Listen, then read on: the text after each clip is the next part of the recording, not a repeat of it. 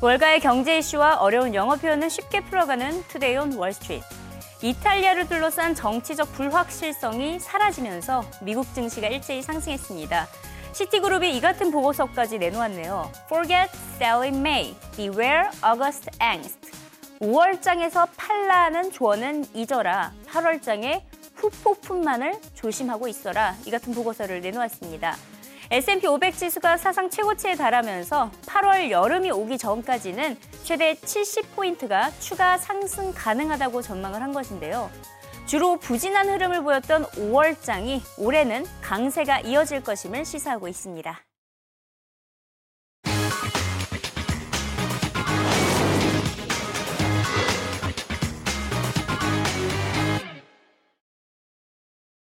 주말 동안 글로벌 증시를 짓누른 소식 하나가 있습니다. 바로 미국의 1분기 GDP 성장률이 시장의 예상보다 낮게 나온 것인데요. 지금 그래프를 보면서 자세히 설명을 드리도록 하겠습니다. 어, 보시다시피 지난 분기 GDP 성장률보다는 훨씬 나아진 것을 알 수가 있습니다. 엄청나게 많이 올랐죠. 하지만 시장의 기대감을 충족해주지 못했기 때문에 악재가 된 것입니다. 시장에서는 3.2%를 기대, 기대를 했지만 정작 2.5% 수준에서 머문 것을 알 수가 있습니다. 결국 미국 경제는 매우 천천히 회복되고 있다는 진단이 쏟아지고 있는데요. 대표적으로 월가의 한 이코노미스트 영상으로 만나보시죠.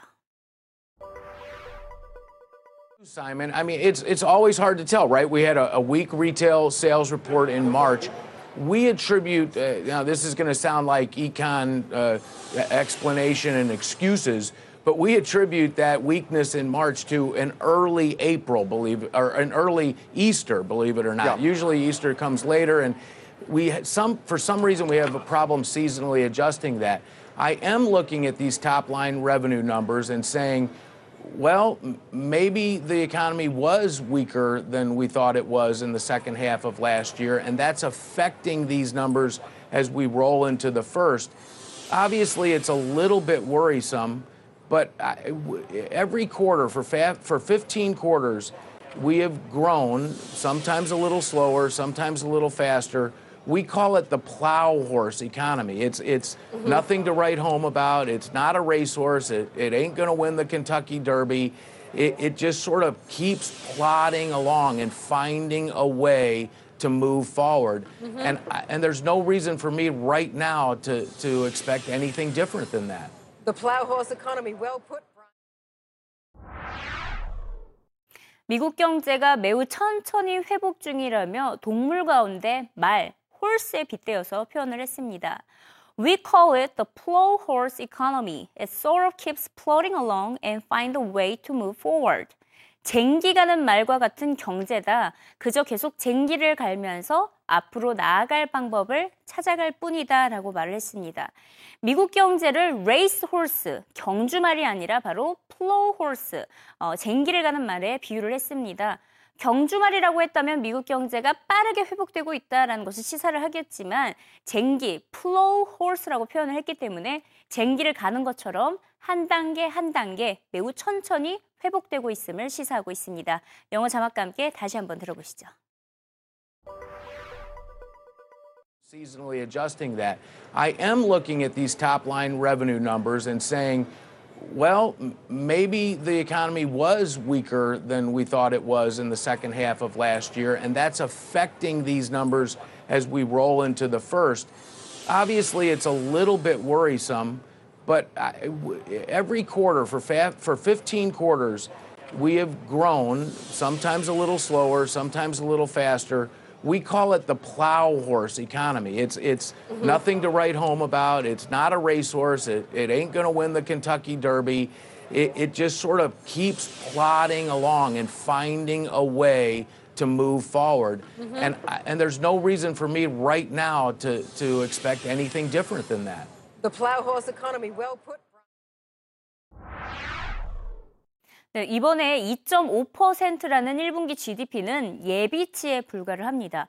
시장에서는 조만간 또 수정치를 발표를 하게 될 것으로 보이는데요. 수, 어, 월가에서는 수정치는 3.3%에 달할 것이다라고 전망을 내놓고 있습니다. 주택 시장 회복이 힘을 실어줄 것이라는 분석입니다. We're not going to go from a positive two and a half, Simon, back to a negative number. So that I'm not worried about. In fact, it looks to me as if we, the more likely scenario with this quarter is that it gets revised up just like last quarter did. I, I still think when those revisions are all said and done, we'll end up at about 3% growth.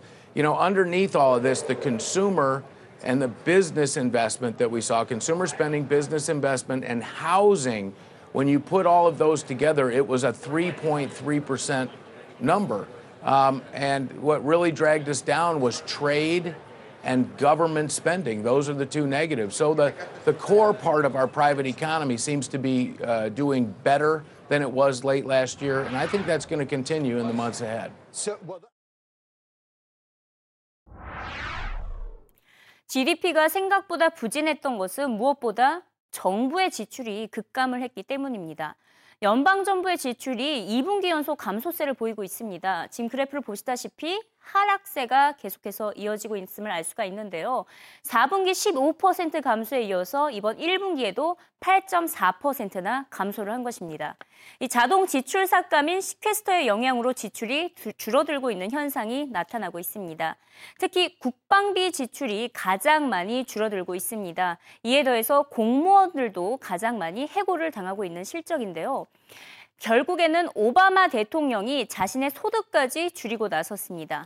시캐스터가 발동된 3월 1일부터 자신의 소득 규모를 매달 2,000달러씩 우리 돈으로 약 220만 원씩 감축하겠다라고 밝힌 것인데요.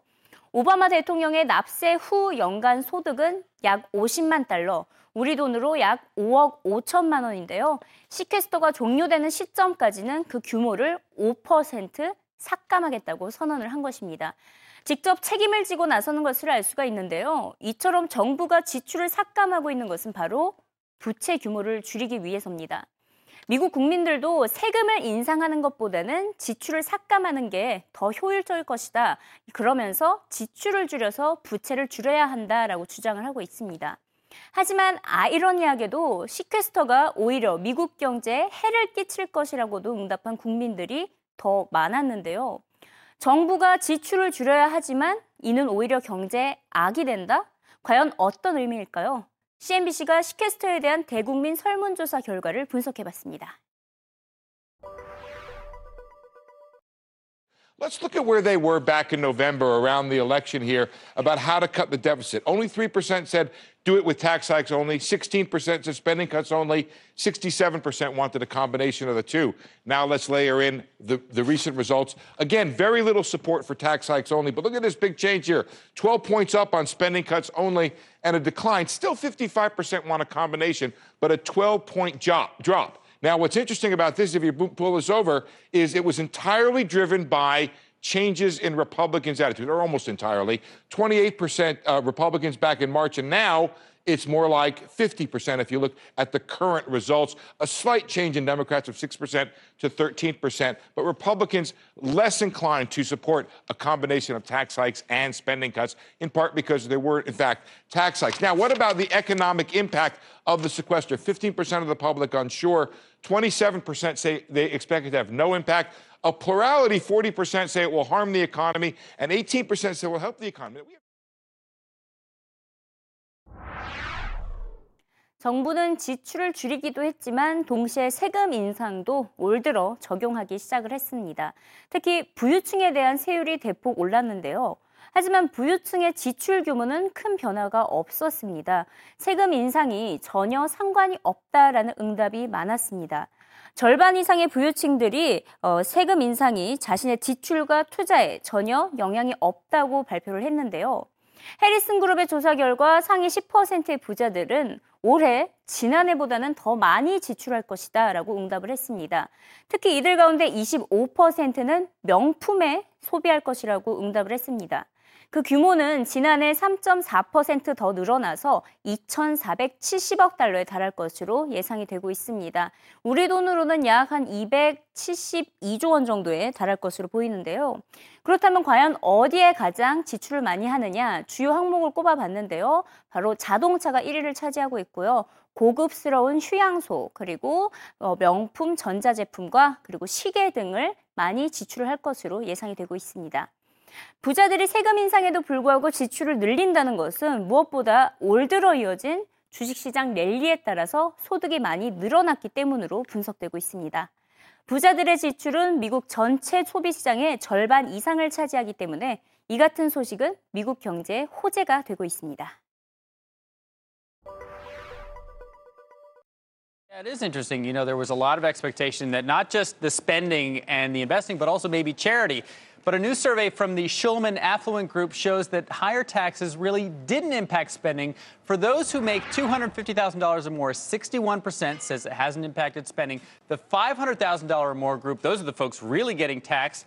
55% said nope, hasn't impacted my spending. What about investment? Again, 64% of those 250 plus says it hasn't impacted my investing, and around 60% of the half million crowd. Now, the big issue is will Washington tax them again? And here there's a bit of a threat. They say if Washington raises their taxes, at least half of them said they will cut back. We'll see again whether that's a threat or a reality. But for now, and by the way, this also holds true for charity. They say they have not cut back on charity. 부자들이 아무리 지출을 늘린다고 하더라도 정부에 이어서 기업들도 지갑을 꽁꽁 닫고 있다는 것이 문제입니다. 기업들의 설비 투자를 나타내고 있는데요. 파란색 선만 보시면 됩니다. 파란색 선이 올 들어서 계속해서 기업 설비 투자가 감소하고 있는 것을 알 수가 있죠. 한 분기 만에 급감을 했습니다. 지난해 4분기 13.2% 수준에서 이번 1분기에는 2.1%에 그쳤습니다. 이에 더해서 고용까지 꺼리면서 오히려 감원에 나서고 있는데요. 지난달 소매업에서만 2만 4천 건의 일자리가 줄어들었습니다. 이에 따라 지난달 미국 실질자는 1,700, 어, 1,170만 명에 육박을 한 것인데요. 신규 채용에 따른 비용이 엄청나기 때문에 불황기에는 기업들의 지출 삭감이 어쩔 수 없다는 분석입니다. That story that, you know, if the companies don't see the demand, they're not going to be hiring workers, they're not going to expand just because it'd be good for the economy. That's why it really is the government's responsibility. The government has to generate that demand.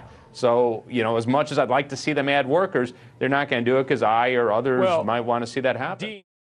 Right, but an individual company can't do that. Now, again, if they have a story saying, look, we value our workers, we're going to make them better workers, we're going to make a commitment to our workers, keep them on, on the payrolls, you know, through downtimes, improve their skills, mm-hmm. and actually make that profitable, which I think some companies have done that. That would be a great thing, and I think they would be rewarded by shareholders. But they have to establish that. They just say, we're going to hire 100 workers because we think it'd yeah. be a good thing to do they're not going to get very far. This is, this is something Dean and I agree on this. I mean, this is uh, I think I think really important to think about you know how firms uh, deal with their workforce in you know in down times. It, it is a really critical issue. It's something that you know we've seen over a succession of recessions uh, that have led to you know really long-term periods of unemployment growth. And and it, and in the end of the day, this kind of gets to what you're talking about, Brian, is that it's actually costly for firms if they think about this the right way, because the most important and most costly thing a lot of firms do is to go out there and have to rehire and retrain and find the really talented people. Once they've made the, that investment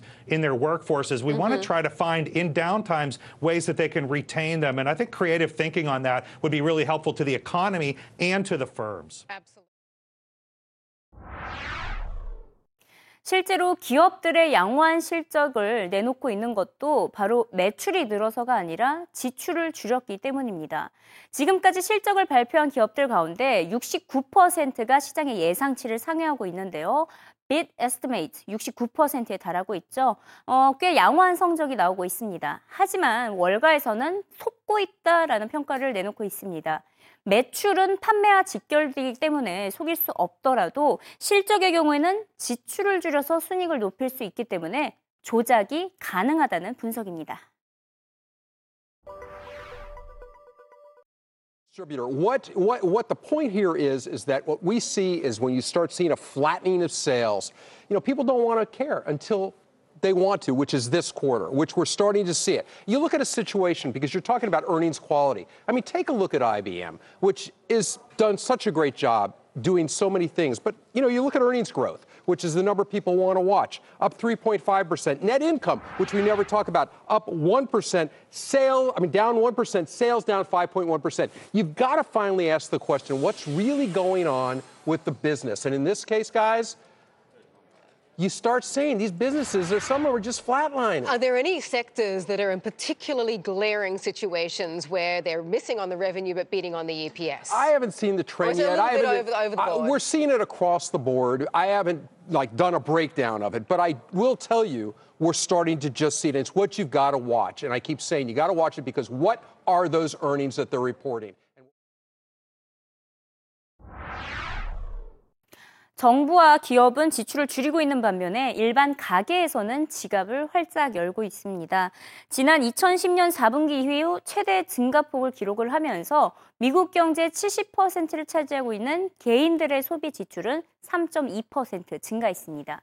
이 가운데 주택 건설에 대한 지출이 가장 많이 늘어났는데요. 13% 증가했습니다. 앞서 부자들의 소비 심리가 살아나고 있는 주요 원인으로 주식시장 랠리가 꼽혔듯이 일반 개인들도 역시 주식시장 랠리에 따라서 소득이 증가하면서 이렇게 지출 증가로 이어지고 있는 것으로 분석이 되고 있습니다. 실제로 지난달 개인 소득이 0.2% 증가했습니다. 주택 가격과 주가 상승에 따라 자산 규모가 늘어나고 있는 현상입니다. 이 모든 게 연준 덕분이라는 하버드대 교수 만나보시죠. I agree with Steve that they're going to keep going. The one, thing that helps here, got to remember, is improving home prices and improving stock market. So if I think that what stocks I do own are higher and my home is worth more, I'm willing But you're worried about more. the end. You're worried about getting out. I, I guess my point is the, the Fed policy is trickling its way through this economy, and we shouldn't take it for granted. We're sort of getting used to this is the new new uh, reality, but frank, we have to remember a lot of this is still due to Fed policy. But Bob, stocks, but it no one's ever done it. Didn't you make?